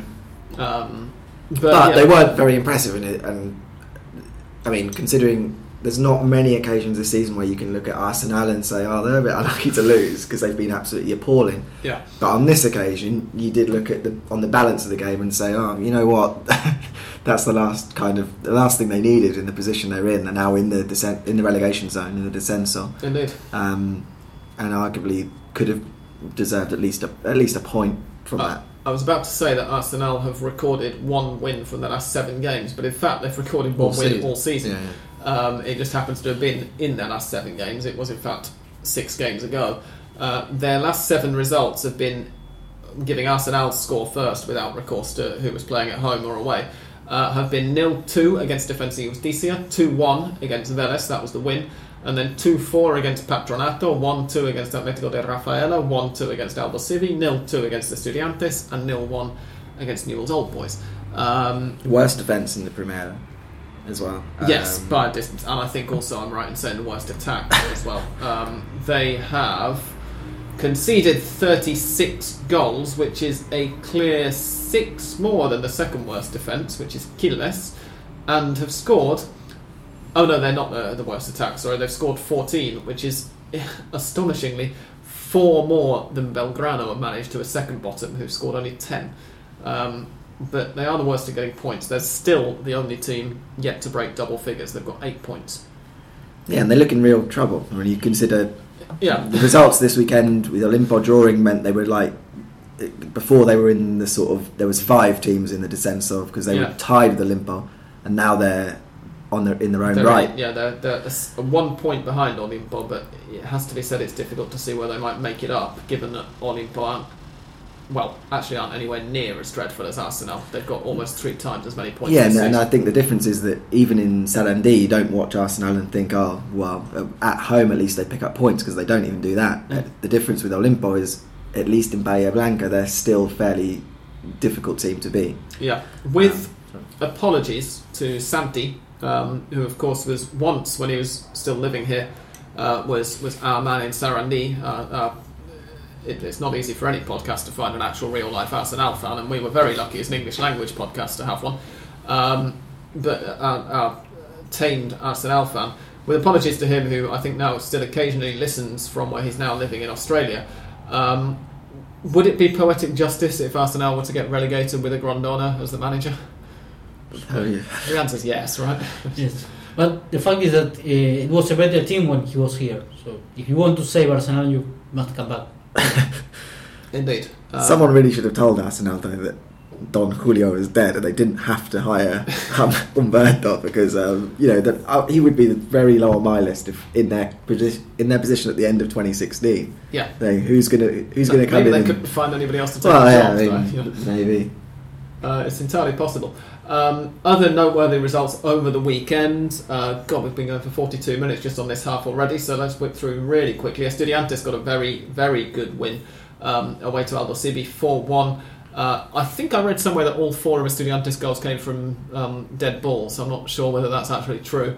It might have been me misreading something, but I, I think I, I saw it. remember two of them from Aguirre Garay, the Uruguayan. Yeah. uh, and yes, they were on, on, on direct. Uh, Talleres against Lanús was a very entertaining game. It was decent football from both sides, um, but Talleres, I think, certainly deserved a 3 1, maybe slightly generous, but um, certainly they, they were the better side. And so Lanús, um, having got that 4 2 win in the Clásico the previous week against Belgrano, uh, once again not looking particularly like reigning champions, which is an interesting um, position for them to be in. At the same time, having lost 4 2 in their Clásico against Lanús the previous weekend, Banfield got right back to winning ways with a 2 0 win over Belgrano, Dario Cvitanich, and an own goal from Christian Christian, isn't it? Romero. Yeah, that was hilarious. Um, goal. I didn't see it. Like a, a cross came in and he obviously heard the shout from the keeper, so he just turned his back to it yeah. as the keeper kind of dived behind him, and it hit him on the back of the head and into the into the net. I mean, absolutely dreadful. Um, and that was uh, Sebastian Mendez' first game as Belgrano coach as well. So it was a Ooh. nice uh, intro. Indeed. So they don't get the new manager bounce uh, from that. And then the two 1 1 draws on Monday evening, which I did not catch, but I was kind of surprised, I'll be honest, um, to see that Gimnasia and Temperley drew because Gimnasia are a significantly better team than Temperley. Um, and I suspect they should have won that one. But anyway, um, that's that for the moment. Uh, listeners' questions, that's what we've not done just yet. We've answered a couple of them already, of course, but the others are as follows. Ab- Abidul Islam says, What is the Superliga and what will be the future of the juveniles in Argentina, the youth team? So, the Superliga, first of all, is um, Argentina's attempt at establishing. Whenever something like this happens, right? So they did the same thing with the Copa Argentina. They always shy away from comparing it with what's in place in England. So the Copa Argentina wasn't Argentina's version of the FA Cup; it was Argentina's version of the Copa del Rey. Um, and the Superliga is Argentina's version of La Liga rather than of the Premier League, even though that's obviously the more the, the more uh, influential and, and obvious comparison to make. Um, basically, it, it, it's the Primera División is going to start to organise itself rather than being organised by the AFA, and it's going to deal with uh, it's going to receive the money. I think at least it's going to receive the money from the TV rights and, and all the rest of it. So it's not going to change very much in terms of what you actually watch. Um, it's just going to mean that the clubs I guess by not having the money held back by, by the AFA first, the clubs are going to be a little bit more financially independent and a bit more free to swing their own weight about. Uh, but it's an organisational thing more than anything.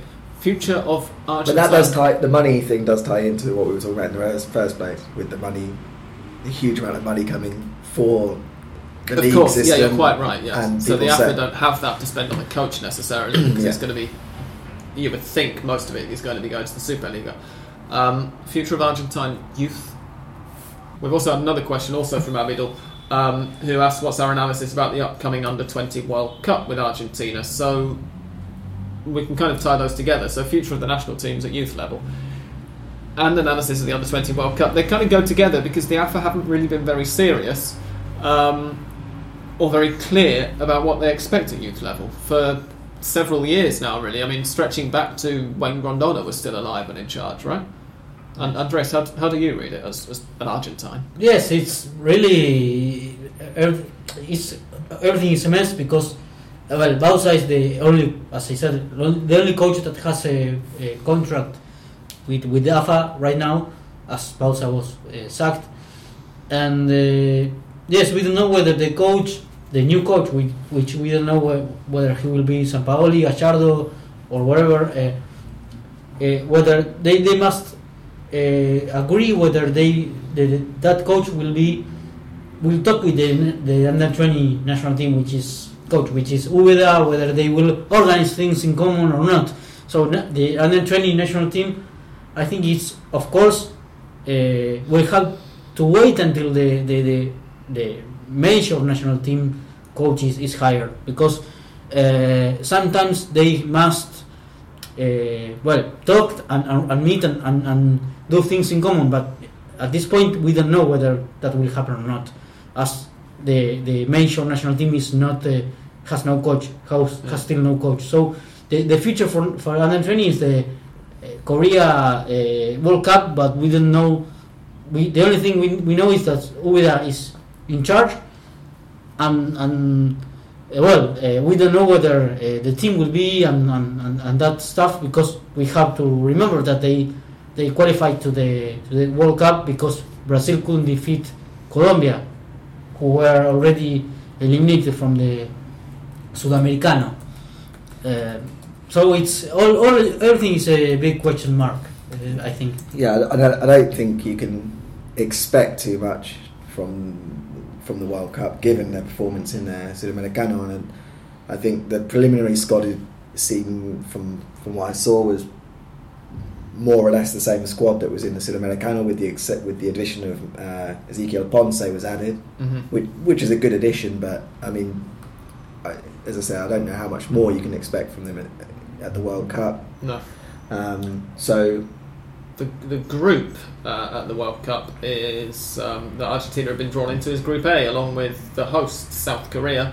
Um, the other teams in that group are Guinea and England, which I've just had a look to find out the difference, uh, the time difference between South Korea and Buenos Aires. And annoyingly, Argentina England, which is the first match in that group, uh, is going to be taking place at half past four in the morning, Buenos Aires time. first match of the tournament as well. Is it? I Oh, you're quite right. Yeah, of course Yeah. it is. Yeah, because they're in the host group. Yeah. Um, so yeah, that's that's slightly irritating. If it had been a few hours later, I might have got up early if- for it. Yeah, if it had been about an hour earlier, I would Is it probably a stayed up Saturday or. Sunday or, or a weekday? It's on the twentieth of May, which means it's going to be uh, a Saturday. So yeah, I think if anything, that makes it more difficult for me personally to justify staying up because my girlfriend's going to be aware of what time I have to get up the next day, um, and will be angry with me. No, I mean, shame. But at the same time, it's probably going to be quite a bad game. I'm assuming that England under 20s are about as at least as bad as Argentina under 20s, but you know, that might not Um, be fair.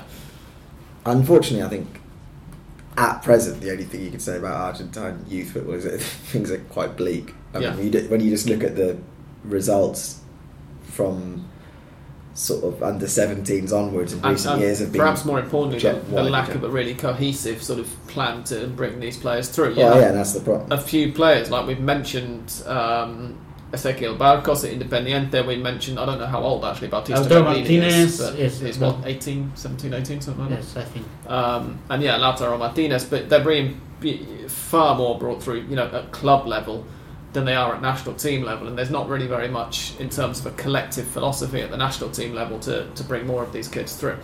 Um, so the future for the youth teams in Argentina less promising than it was 10 or 15 years ago.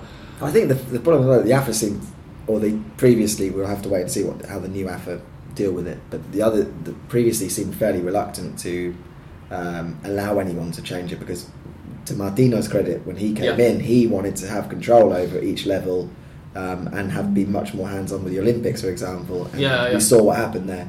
Um, so we, we don't know whether they give the new manager, whoever it ends up being, okay, and we also want your input on under 17s, under 20s. Yes, Sa- Sampaoli has 11, 12 uh, assistants uh, Yeah. that work with him. I don't we think they're all going to be joining him if he takes Well, the Argentina of job. course, but but yeah, I mean, obviously, at least a few of them are going to be. Yes, but we don't know whether if Sampaoli is finally the coach, whether he will, or like Peter said with Martino, to have his own under Yeah. under 20 national team coach. So Indeed. uh, we'll have to wait. It's also worth mentioning that in Chile, Sampaoli was said to have not had much interest in the youth. in the future, right? So I don't know where that.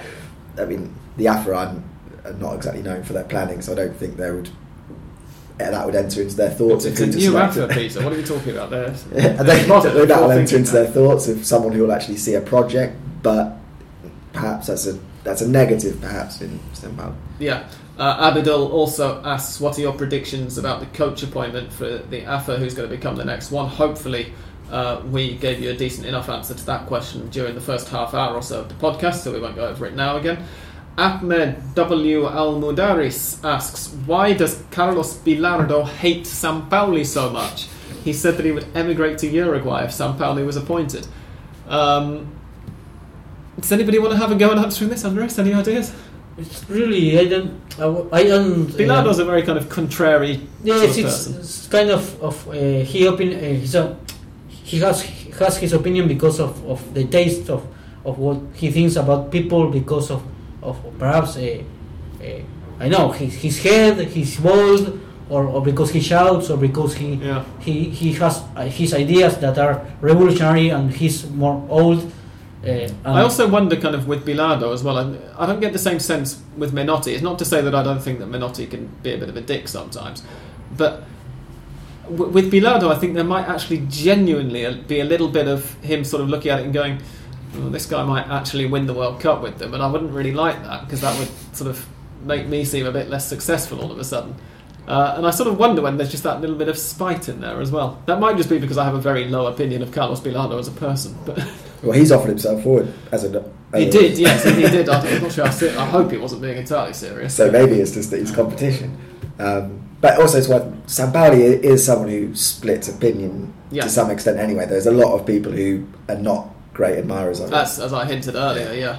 Yes, for Um, example, he, he when he was uh, asked about the national team, he didn't say, "No, I won't talk about that because there is a coach and uh, like Yeah. he some kind of well, yes, I don't know, like he played with that and Yeah, he, and- he instead chose to say, in spite of having not had a job as a manager for 13 years and being very much yesterday's man, if you'll forgive me the phrase, but you know he, he peaked 30 years ago, um, saying, "Oh yeah, I, I, I'll take the job if they offer it to me." really? Uh, Why on earth would they offer it to you? But anyway. Uh, Chris Murtagh, who is going to be making our mystical predictions in a few minutes' time, says Emmanuel Cecchini. How long can he realistically stay with Banfield if he keeps putting in superb displays? I would say a little while longer yet, but well done for noticing. Definitely, I'd, I'd agree that he's been playing decently.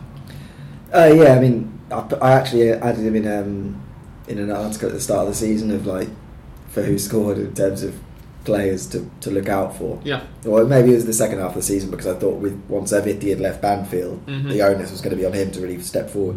Um, and I think there's already been some interest in him, and I think if it's not a European club, Banfield are fairly ripe for a lot of the grandes in Argentina to come calling, and I think I wouldn't be that surprised at the end of the season if he's at that level. If no one from Europe comes in, he's the target for River, for Boca, in, you know, Independiente, whoever. But um, yeah, I can't see him at Banfield for that much longer. It could be in, perhaps in a, in a local national team if he if there were any, uh, he could be there perhaps and, and show something. But it wouldn't be a big shock, would it? Uh, Liam Kelly, who is no relation to me, says no coincidence that Peter shows up after Independiente wins 5 0. he also says, I can understand the Bauza sacking, but have the AFA panicked? Is there a lack of stability? Does the new manager get four games, and if not qualifying for the World Cup, then he gets sacked? Um, I think to. I'm going to try and answer these quickly because we've been recording for bloody ages now. Um, AFA panicking, the established kind of uh, stance on this from the new AFA board, even before they were voted in, was that it was already known that they didn't want somebody who they hadn't appointed themselves um, to to be managing the team. That, that they were uh, Angelici in particular was was one of the more vocal people against the FIFA normalisation committee giving Bauza the length of contract that they gave him because it was already known that they weren't the normalisation committee weren't going to be in charge of the AFA for that length of time and therefore it was thought that they didn't have the right to offer him that length of contract. Um, at the same time, obviously, I suspect that if Argentina had won every game so far under Bauza 4 0, he'd probably still be in a job, and they would have said, Yeah, fair enough, carry on doing what you're doing. Um, as it was, they, they've sort of seen a, a chance to put their own stamp on it. Um, lack of stability, yes, absolutely. Nothing more really to add there. You're quite right, there is. And will the new manager, whoever he turns out to be, get four games and then get sacked if he doesn't qualify for the World Cup? Uh, the rumour is that the AFA want to give Sampaoli a contract that's going to run up to the end of the of the World Cup to come, and no longer because they're assuming that he's going to get them qualified for it. But then, if they know, go out in the group stage, say of the World Cup, and that's seen as a big failure, they don't want to be hostage to a signature on a piece of paper saying, "Well, you've got to keep paying him another whatever two million dollars for the next year of work up to the next Copa America or whatever." Um, so we will see it, uh, on that last one, but probably not. Um, those are all the questions via Twitter. However, we have had one by email, which actually we were sent two weeks ago for Hand of Pod 250 when Jonathan Wilson was with us, and I completely forgot to, or rather, I didn't forget to read it out. I came across it um, only after we recorded because I didn't have my email open while we were recording. Uh, it's from David Ellingham, and after a couple of comments which I have passed on to Mr. Wilson, um, he asks. Uh, English Dan recently wrote an article. English Dan, of course, was on two weeks ago. He's not now. Recently wrote an article in which the headline stated "Meet, meet the Angels with dirty faces, Argentina's best ever forward line." Would you agree with this statement? And if not, who would you consider to be Argentina's best ever forward line? Drum roll. Um, I don't know. We've not sort of had the benefit of watching the vast majority of them. I mean, even even Andres, who's lived in Argentina for quite a bit longer than me and Peter have, uh, certainly for a much longer percentage of his life than me and Peter have, um, can't really answer it because obviously you read, especially in Argentina. I mean, this is the other thing. You can't answer it for any national team. Argentina is a particularly difficult one because the golden age of Argentine football is, as as Jonathan uh, mentions in his book, is is sort of held up to be the 1950s, 1940s um, kind of era. We don't have any film remaining of these players, and so there's always a little bit of sort of well, were they as good as you know The Borocoto and, and all of these other great journalists used No, to say? Or so what? So we can only really go for, I guess, the best players that we've seen. Andres, do you want to give an opinion on that? No, no, but because the best team I have watched and I actually watched was in the 1991, the, the Argentina winning the Copa America in Chile hmm uh, with Basile as a coach. And the forward line for that being The, the forward line, the the, the, I was, was delantero? Batistuta and uh, um, Batistuta scored more most of, most goals. I think it was Caniggia. yeah, that sounds right. Uh, Wait, I- was Maradona playing in, in '91? No, No. he was on his No. bat, wasn't he? Of course it was. Yeah. He was called by Basile for 19, Uh-huh. 1994 uh, playoff against Australia. That's right, yeah. Um, so that would be the, the closest we can come to an answer, I'm afraid, there, David, because you know we wouldn't want to speculate on things we've not seen unless unless you want to try speculating, Peter.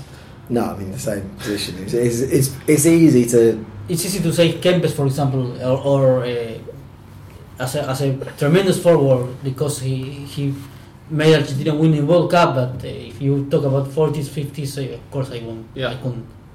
I guess, I guess the thing is there as well, like the, with with the uh, the Angels of Dirty Face, you're looking like a collective, whereas with the the ni- in the nineties, you're mainly looking at like you said, Batistuta Hmm. as a as a single incredible forward. Um, likewise, in more recent history, you're looking more at just like Messi and a supporting cast. yeah. Um, and in that case, you are looking at a genuine sort of collective of of, of attackers. So maybe, maybe that plays into its advantage, but that's not me. That's as as you say, that's not based on anything other than just what you read. Indeed.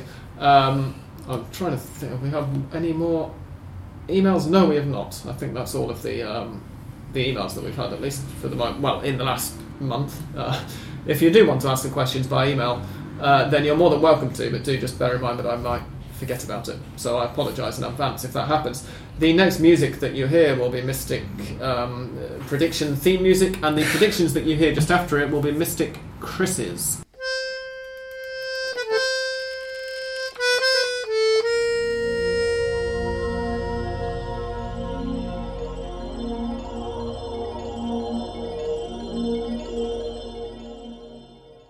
Are Mystic Chris's predictions for this weekend. He's going for Huracan versus Arsenal is a draw.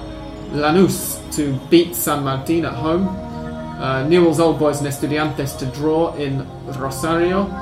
Uh, Talleres to get an away win over Belgrano in the Clásico Cordobese at the weekend. Independiente and Atletico de Rafaela, he's going for an Independiente victory. Now they finally started scoring goals again. Olimpo against Vélez, he thinks will be a draw. Sarmiento to beat Racing in Junín. That's Although Racing's away record is pretty poor. I mean, I know they came back against Kilmarnock. No, you're quite week, right, but it's yeah, not the best. Um, he's going for Banfield to get an away win over Godoy Cruz, which I think is going to be an interesting game. Um, yeah, I wouldn't want to have to call that one, I must say. Atletico Tucumán to draw at home to San Lorenzo. Uh, both teams have been in Copa Li- or will have been in Copa Libertadores um, action in midweek. It's worth pointing out. Atletico Tucumán uh, last night lost 2 1 away to Jorge Wilstermann. We forgot to mention that actually, and um, Godoy Cruz got a 2 1 win away to Libertad of Paraguay uh, with a stoppage time winner. Two goals, in fact, from Alexis Gonzalez. Um, so Atletico Tucumán and San Lorenzo to draw. Obviously, San Lorenzo, as I say, are playing. Uh, they're kicking off in about 15 minutes' time, so I will give you the full time score of that if you keep listening until the end of the theme tune. Um, Boca Juniors to beat Patronato at home. Colón to get an away win over Quilmes. Tigre versus River. He's going for a draw. Union against Defensa Justicia. He's going for a Defensa y Justicia win.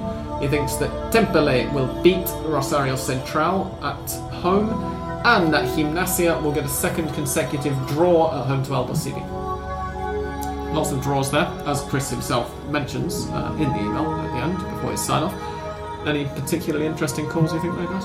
Particular for me is uh, I think Huracan will beat Arsenal. It's Yeah, given how For sure. bad, although Huracan can be quite slapdash in their finishing. Interesting that he's going for Rivers' uh, current winning streak to end as well with a draw away. but they they play tomorrow against Melgar for That's Copa true, del yeah. true, so it Quite right. could be Yeah, I, I mean it, it's difficult at the moment because I think all six is it six uh, in the Copa Libertadores? Yeah. All six. Is it? Yeah. Uh, Atletico Tucumán, Godoy Cruz, Lanús, San Lorenzo, River, and Estudiantes.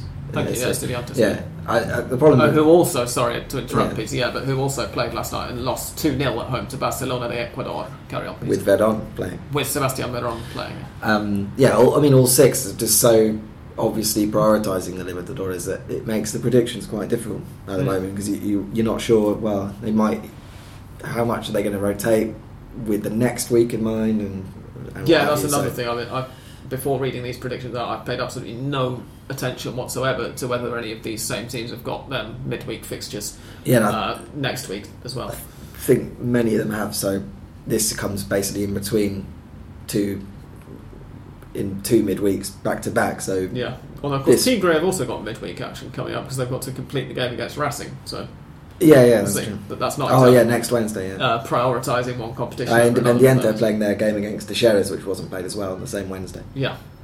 Ah, thank you for mentioning that. Yeah, you're quite right because they've got Independiente have got two games in hand. Yeah. uh, away to Talleres and away to Defensa Justicia, as regular member uh, listeners might be able to remember.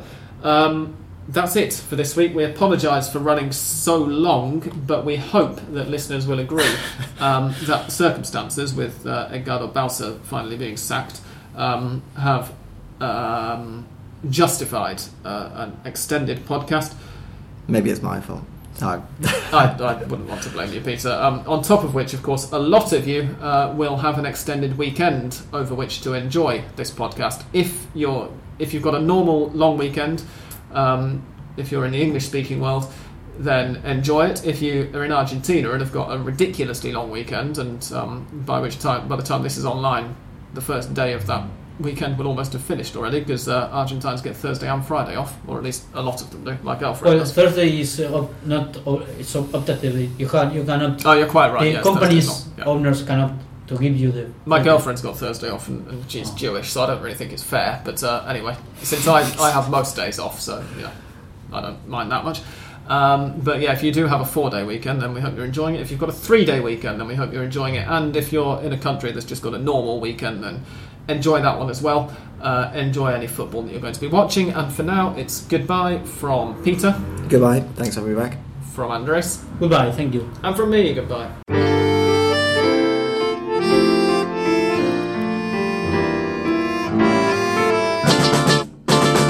One full time score to report after this uh, week's episode is that San Lorenzo uh, drew 1 1 away to Universidad Católica in Chile. Uh, that means that San Lorenzo have got one point from their first three Copa Libertadores matches, which is not a fantastic start. Um, also, a small correction to something we said earlier. It turns out that Jorge Sampaoli's uh, Sevilla contract, the release clause drops to 1.5 million euros as soon as their last La Liga game of the season is finished. So that's the 21st of May. So, in fact, um, if the AFA do approach him and if he accepts, then he would be um, available to manage in that friendly against Brazil.